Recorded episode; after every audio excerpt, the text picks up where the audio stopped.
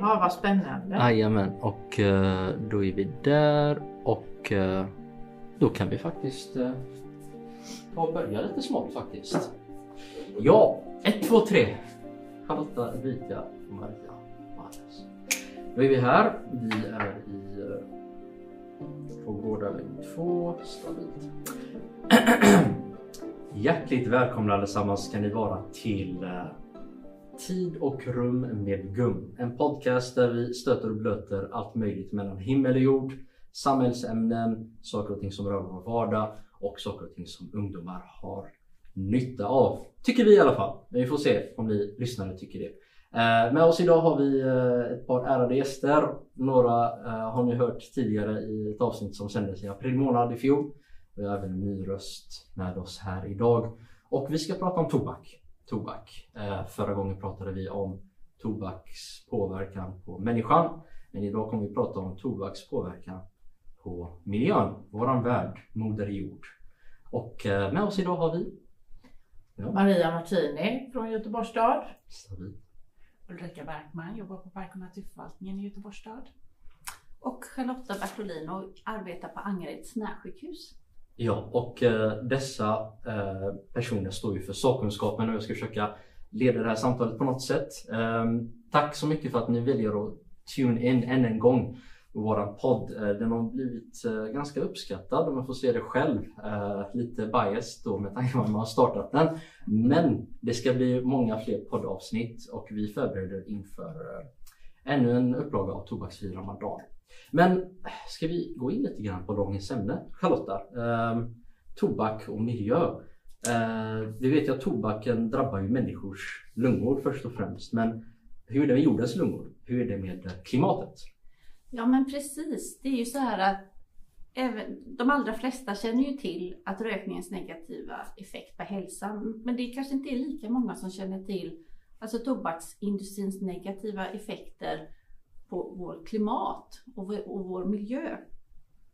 Och det är faktiskt så här, jag tycker det här är en, ett intressant fakta att tobaksindustrins samlade klimatpåverkan är ungefär dubbelt så stor som Sveriges totala klimatpåverkan.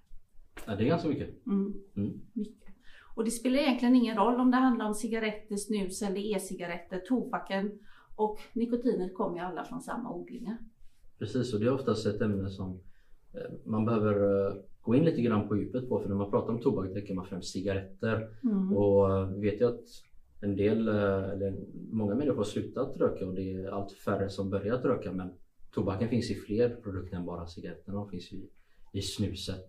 Eh, Ja. Eh, Precis. Men eh, så att om man ska leva klimatsmart så ska man undvika tobak helt och hållet. I alla dess former. Men om man kommer till eh, själva jorden eh, och eh, det första som jag tänker på är då vad är det som klär jorden? Det är ju träd, det är ju skogar, Mm. regnskogar, urskogar och gott och blandat. Hur påverkar det?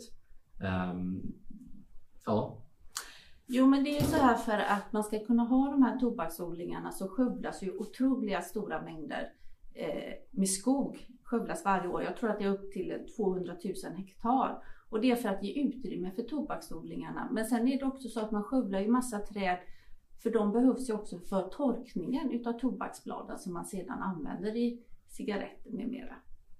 Så att jag tror, det är väl så här att det går åt ett träd, ett helt träd för att torka tobak till 300 cigaretter. Så det är ett helt träd för en knapp limpa med cigaretter mm, Ja. precis. En limpa, ungefär 20 paket. Varje paket innehåller 20 cigaretter. Mm. Så för varje limpa så försvinner i princip ett träd och lite till. Mm. Ja, det är lite svårt att föreställa sig de här siffrorna. Vi ska försöka få till en grafik kanske som vi får upp med det här eh, avsnittet. Ehm, men det är ju mer än bara träd vad jag förstår som, eh, som går åt när man eh, ska producera ehm, cigaretter och andra tobaksprodukter. Det är ju också resurser från våran jord som eh, ja, Ja men precis. Och sen så använder man ju också mycket bekämpningsmedel. Och då odlas i fattiga länder. Och eh, DDT är ju till exempel ett exempel på ett sådant bekämpningsmedel. Och förhållanden för de här personerna som arbetar på tobaksodlingarna, det är inte bara vuxna utan det är även flera barn. då, det saknas också skyddsutrustning när de handskas med de här. Men är inte DDT förbjudet sedan länge? Ja, det är förbjudet inom Europa, Mm. men det är väl inte förbjudet i stora delar utav andra Ja. delar av världen. Mm. Så där det inte är reglerat helt enkelt så Nej. fortsätter det att användas. Eh, och det är ju både skadligt för miljön som vi ser och de som arbetar på odlingarna. Mm.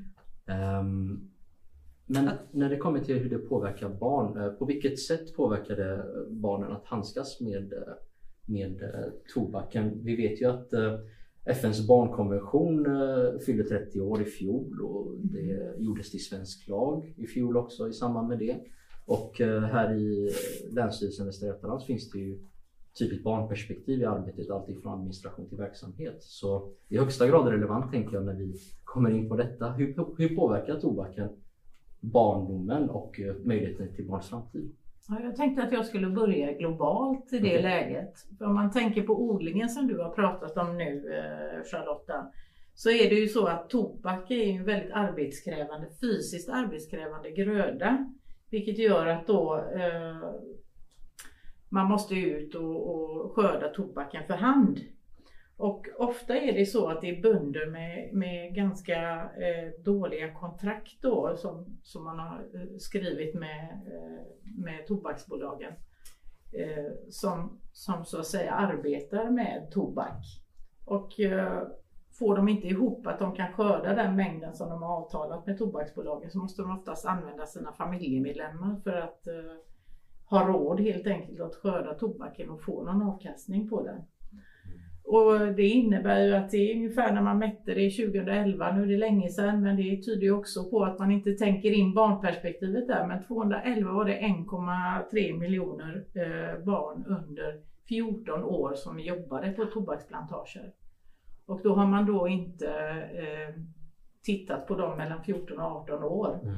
Det innebär alltså att barn inte har några rättigheter, de har ingen reglerad arbetstid, de har inga rättigheter till skyddsutrustning och så vidare. Och när de då jobbar på plantagerna under skördetiden framförallt då, så innebär det ju att de inte går i skolan den perioden.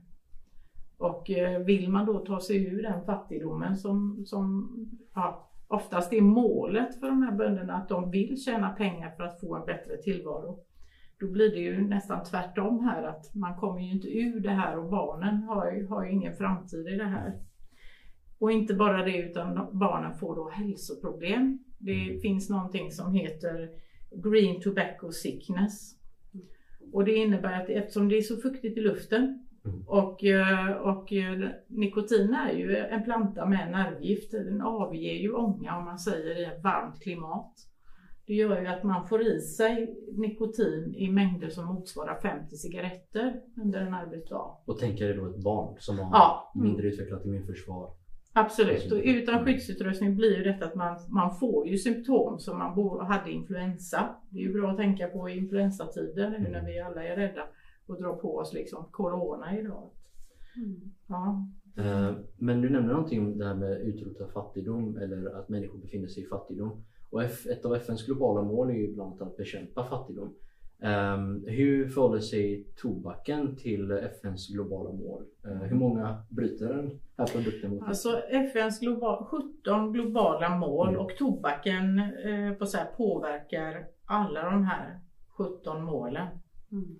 Så att både hälsa, välbefinnande, jämställdhet, anständiga arbetsvillkor och ekonomisk tillväxt, hållbar industri, minskad ojämlikhet och så vidare. Så att det, man kan inte tänka sig det men man tittar efter så är det så.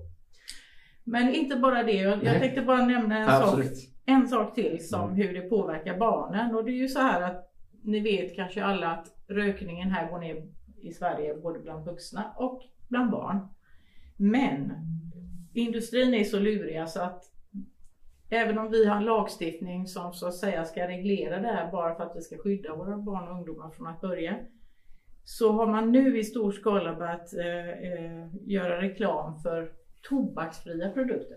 Och det eh, ska man tänka på att det här är ingenting annat än ett sätt att kringgå lagen för att Mm det man säljer är ju inte tobaksfritt. Det mesta av nikotinet utvinner vi ur tobaken. Tobak, och det är fortfarande samma smutsiga kedja liksom, med gifter och annat. Och Det är ingen separat barnarbete, det är inte någon skillnad på det. Mm. Så att när man får det, och även om det är smaksatt med, med godissmaker och, och, och eh, att det är så att säga kallat vitt snus eller vita produkter som så ska pigga upp en, så är det fortfarande samma nikotin där. Och det är riktat eh, med hjälp av sociala influencers i, på Instagram och på sociala medier.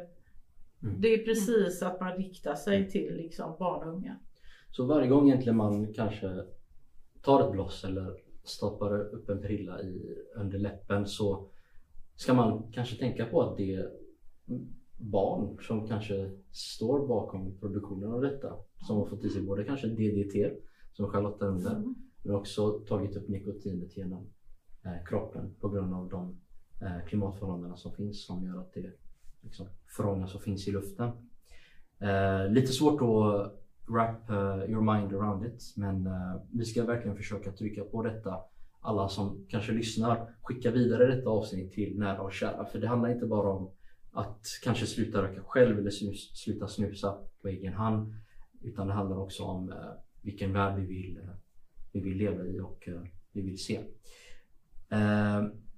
Så du nämner helt enkelt att, eh, att man sitter fast i kontrakt. Det är lite som ett feodalsamhälle, man blir livegen. Men om jag får eh, ställa kanske en provocerande fråga. Det kanske är den enda inkomsten som dessa familjer har. Eh, vad, om de slutar odla tobak kanske inkomsten försvinner. Ja, det är ju precis tvärtom. Okej. Man har märkt det, om man använder tobaksareal till att odla grödor så skulle man kunna eh, eh, försörja miljontals fler människor i världen. Om man istället växlade till att odla mat. Precis. Så det kanske är ett annat argument som man kan bemöta då från tobaksindustrin att eh, de kanske uppger att de bidrar till arbetstillfällen men i själva verket så försämrar de långsiktiga möjligheter till försörjning. Jag säger det, om man har odlat tobak till Mm. exempel på en mark så tar det väldigt många år innan man kan återställa den, den kvaliteten i jorden Mm. så man kan odla något annat också. Så att det blir en stor lucka där. Så även om bönderna skulle äga marken så blir den obrukbar för andra saker. Så jag menar det är verkligen en dålig, eller en stor klimatbov och eh, inte bra Mm. för samhällets hållbarhet på lång sikt. Nu eh, kära lyssnare så har vi varit uh, ute i världen. Jag har sett på tobaksindustrin och dess påverkan på miljön utifrån ett globalt perspektiv. Nu kanske vi ska gå in lite mer mot det lokala. Uh, för 400 år sedan klättrade en eh, uh, 24-årig herre upp för uh, Otterhällan och pekade neråt och sa här ska staden ligga. Och det var ju Gustav II Adolf och staden var Göteborg. Eh, och han måste nog ha känt sig stolt lite grann. Hans eh, far Karl IX, han hade ju grundat den här kolonin innan men, eh, eh under samma namn. Eh, men eh, den klarade sig inte under dansken. Men i 400 år har Göteborg eh, stått där den står idag och eh, det är en otroligt vacker stad tycker jag själv. Det är lite bajs som är ju född och växt upp här. Eh, men mycket av det har vi ju faktiskt Park och naturförvaltningen att tacka. Eh, och därför vill jag ta in Ulrika här lite grann. Eh, hur påverkar tobak Göteborg? Ja, alltså den påverkar ju på flera olika sätt. Eh, dels så vet ju alla att eh, om man går runt i stan så ser man ju otroligt mycket fimpar som ligger eh, på marken. Eh, och det är väl det, det största, alltså det är ju det man ser kanske. Eh, men det är inte bara att det är fult att det ligger fimpar på marken. Det påverkar ju även miljön. Eh, många fimpar hamnar i brunnar. Man tycker att man är duktig. Man eh, slänger den inte rakt på marken i alla fall utan man slänger ner den i en sån här liten avloppsbrunn. Men det innebär ju att den eh, åker ju med eh, dagvattnet ut och hamnar i, i våra, våra vatten. Vilket gör att, att vattnet blir dåligt också. Så att, så att det är både att det blir skräpigt och att miljön påverkas av de dåliga produkter, alltså de dåliga ämnena som är i tobaken. Vilket är det främsta ingrediensen eller innehållet i fimpen som, som påverkar eh, oss? Alltså det, det, är ju, det är ju att det är plast i eh, filtret som gör att det dels inte försvinner. Men när det väl då försvinner så blir det mikroplaster av plasten. Eh, så att det är ju flera saker där. Mm. Och sen är det ju ja, de dåliga ämnena i tobaken, det, det är jag inte jättebra Nej. på. Men vi har faktiskt ett samarbete med eh, Göteborgs universitet nu och ska titta lite på det. Hur de ämnena i, eh, i cigaretterna påverkar vår miljö Okej. eh, och hur mycket som kommer ut och så. Så nu ska de samla in fimpar och analysera dem och, och sådär. Och mikroplaster, jag läste en studie bara häromdagen att man hittat spår av det i foster. Till och med. Så det tar sig hela vägen in i Mm. människan och går vidare till ett nyfött barn. Så det är ändå ganska sjukt att tänka att någon som kommer till världen har inte haft någonting att säga till om när det kommer till ehm, i vilket kanske hälsotillstånd som kroppen befinner sig i. Eh, det krävs ju mer forskning för att se exakt hur det påverkar på sikt men det är ändå Ja, mikroplaster tar sig in överallt, eh, även in till foster. Men om eh, vi pratar lite siffror. Eh, hur, hur mycket står de här eh, fimparna för när det kommer till renhållningskostnader? Är det en stor del eller? Jag kan inte just Nej. summan, men vi, vi mäter ju skräpet varje år. Eh, vi går ut och räknar hur mycket skräp det finns i vår stad på vissa på olika områden. Vi räknar i centrum, vi räknar i parker, Slottsskogen till exempel, och vi räknar i ytterstadsdelar, som uppe i Hammarkullen och eh, i eh, Biskopsgården och så. Mm. Eh, och det är ju 70 procent av allt skräp som slängs på marken är ju fimpar. Man kan ju tycka, ja de är inte så stora, eh, men de, de, det blir ju ganska mycket. Eh, och ett problem är ju också då att eh, fimparna inte alltid eh, åker med i maskinen när man sopar. Och vissa gator här inne i centrala staden så har vi ju eh, smågatsten, alltså kullersten Mm. som man säger. Eh, och då hamnar de ju lite emellan så att det är ju plockstädning som man behöver göra eh, för att få upp fimparna. Så att det krävs ju ganska mycket mankraft eh, att eh, städa fimpar. Sen har vi ju någonting som är, heter fimpsugare också.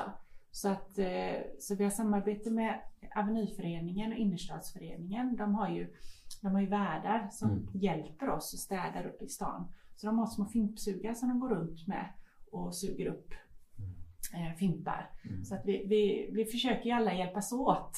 Men, men det, är ett, eh, det är ett märkligt beteende att fimpar är någonting som man kan slänga på marken utan att blinka.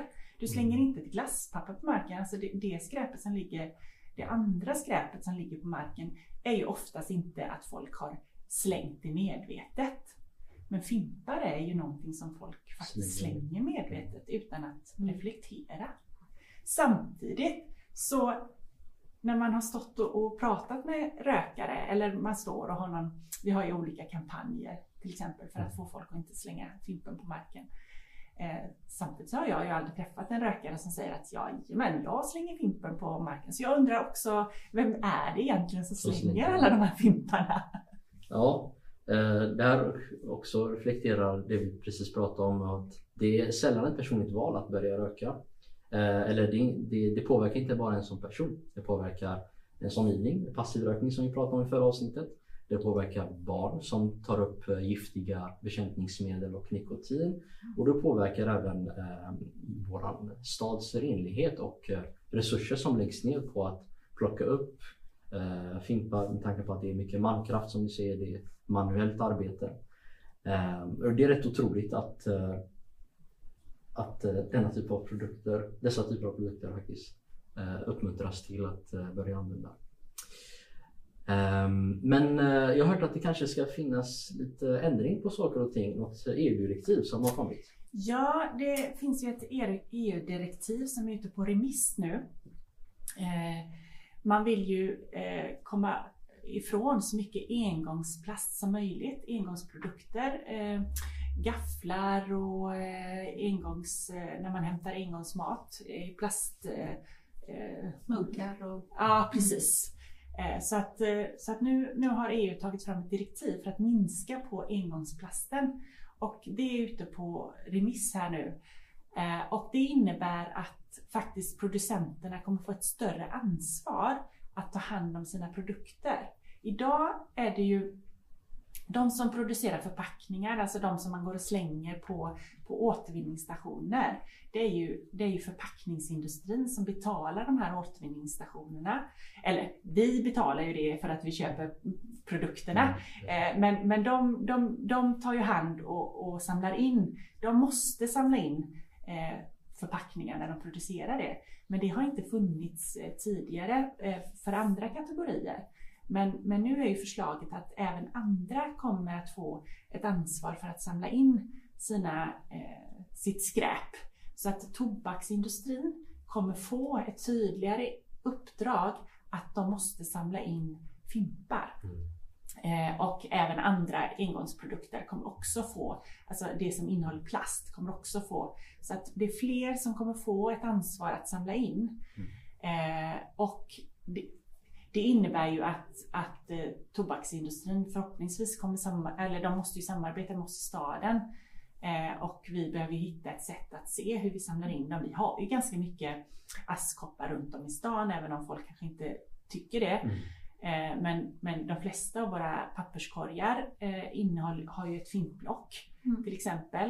Eh, men det blev ju ett litet problem för oss som jobbar med renhållning i och med att man inte får röka på hållplatser längre. Det är ju jättebra. Men eh, problemet är ju, det var ju ganska enkelt att samla in fimpar på en hållplats. Man hade askkoppar och folk stod där och väntade och man slängde sin Mm. fimp.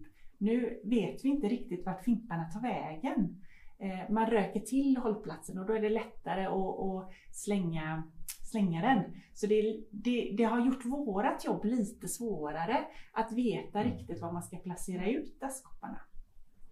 Mm. Men tillbaka till det här EU-direktivet då. Så, så, eh, så kommer det vara så att eh, så förhoppningsvis så kommer vi få eh, eh, ett ökat samarbete med tobaksindustrin i att samla in fimparna. De kommer också få betala en avgift för alla cigaretter som de säljer. Mm. Eh, Så att de kommer också bidra till eh, att vi ska kunna städa mer. Mm. Det kommer också, eh, nu är det ju så att det är ju förbjudet att skräpa ner. Det står ju i lagen. Men allt ger ju inte böter. Slänger du en större mängd skräp så kan du få böter. Mm. Eller om du slänger något som är lite större på stan så kan polisen bötfälla dig. Men hittills så har det varit undantaget ringa nedskräpning, alltså ringa nedskräpning, det kanske ett kolapapper, en fimp som exempel. Eh, och det, har, det är ju fortfarande förbjudet att slänga fimpen, men det är inte straffbart. Du Mm. kan inte få böter för att du slänger en fimp. Men i och med det här nya EU-direktivet så kommer de också för, så har de också föreslagit ett omtag i eh, miljöbalken att även att slänga en fimp faktiskt skulle kunna ge böter. Vi har varit på det globala perspektivet, tagit tagit oss in på det lokala. Eh, om vi får zooma tillbaka ut till det globala, Charlotta. Eh, vilket, vilket huvudbudskap hade du velat att en lyssnare ska ta med sig efter att ha lyssnat på detta samtal om hur tobak påverkar både människa och klimat? Ja, men jag tänker precis som vi pratade om i inledningen, att det här med tobaksanvändningen, att det inte bara påverkar hälsan utan att det påverkar verkligen hela vår, hela vår jordglob och vårt klimat. Och att man ska, om man ska vara klimatsmart så ska man även avstå ifrån all tobak. Mm. Eh, jag tror att det är viktigt också, det kanske inte alla som känner till just tobaksindustrins otroliga påverkan på vårt klimat. Och det är någonting som man som lyssnare kanske bör ha med sig att som Maria nämner nu ehm, så har um, tobaksindustrin en eh, fantastisk förmåga, om man får säga så, att anpassa sig utifrån eh, nya direktiv och man går ifrån Eh, rökningsprodukter till andra typer av eh, tobaksprodukter som är mer hippt, mer chict, eh, går hem på sociala medier, TikTok eh, och så vidare. Ehm, och det där kommer ingen podd eh, eller eh, natur och, eh, Park och naturförvaltningen eller staden kunna göra någonting åt om inte man som enskild medborgare är medveten om vad tobaksindustrin faktiskt bidrar till och försöker få till eh, förändring på egen hand eller man ska kontakta sina lokala beslutsförfattare. Och det är även det som Park och naturförvaltningen nämner här att eh, tobaksindustrin kommer att betala för fimpar men det är kanske så att man börjar eh, tillverka nya fimpar som inte innehåller plast för att komma runt det där. Så det, i slutändan så kokar det ner till den enskilda individen att kunna bli medveten, göra sig medveten om hur tobaksindustrin påverkar människa, klimat eh, och eh, uppmana sina nära och kära för det är där det börjar helt enkelt. För att eh, man ska få slut på detta. För det är ingenting bra. Eh, det bidrar inte till någon nytta egentligen eh, förutom kanske aktieutdelning. Ja, det bidrar ju till nytta för de som, är industri. För de tjänar ju Precis. fortfarande otroligt stora Exakt. pengar ska man ha klart för sig. Mm. Ja, så att vissa ungdomar i vissa, barn och unga i vissa länder Precis. är fortfarande på väg att börja i Mm. mycket större utsträckning. Så Precis. det finns inget som är bra i detta, tycker jag. Och du som kanske lyssnar på detta och eh, röker och vill sluta. Tänk på att det har aldrig varit lättare än idag att investera sina pengar i aktier och, och alla möjliga saker som kryptovaluta. Så att du kan eh, inte bara spara pengar utan tjäna pengar. Så eh, ta med dig det. Men det kommer in ett annat poddavsnitt om just eh, hur man kan investera sina pengar även om man inte har så jättemycket. Eh, Det var ett fantastiskt träff detta. Eh, verkligen att få ta del av den här sakkunskapen från ett globalt perspektiv, från ett industriperspektiv och även från ett lokalt perspektiv. Ehm, har du några avslutande ord? Eh, Ja, jag skulle ju vilja säga självklart ska man inte röka, men om man trots allt gör det, släng fimpen på rätt ställe. stabilt. Mm. Och jag skulle vilja säga att om man funderar på att sluta röka eller har någon nära och kär som vill sluta röka så kan man vända sig till sin vårdcentral som har diplomerade tobaksavvänjare. Och eh, det finns även olika stöd man kan få online också. Gå in på 1177.se till exempel. Och vi lägger upp länkarna i avsnittets inlägg. Mm. Mm. Maria, Och någonting? jag har en sån här eh, Punchline. punchline. Var smart. Vill du leva klimatsmart, vänd all tobaksanvändning ryggen. Och med det kära lyssnare så wrappar vi upp detta avsnitt. Eh, tid och rum med GUM. Det har varit en ära att ha med er som lyssnare oavsett om ni lyssnar på Spotify, Anchor, på vägen till jobbet, vid eh, bandet i Volvo. Så hoppas jag att ni har en fortsatt trevlig morgon, eftermiddag, kväll eller natt. Ta hand om er. Hej då! Hej då!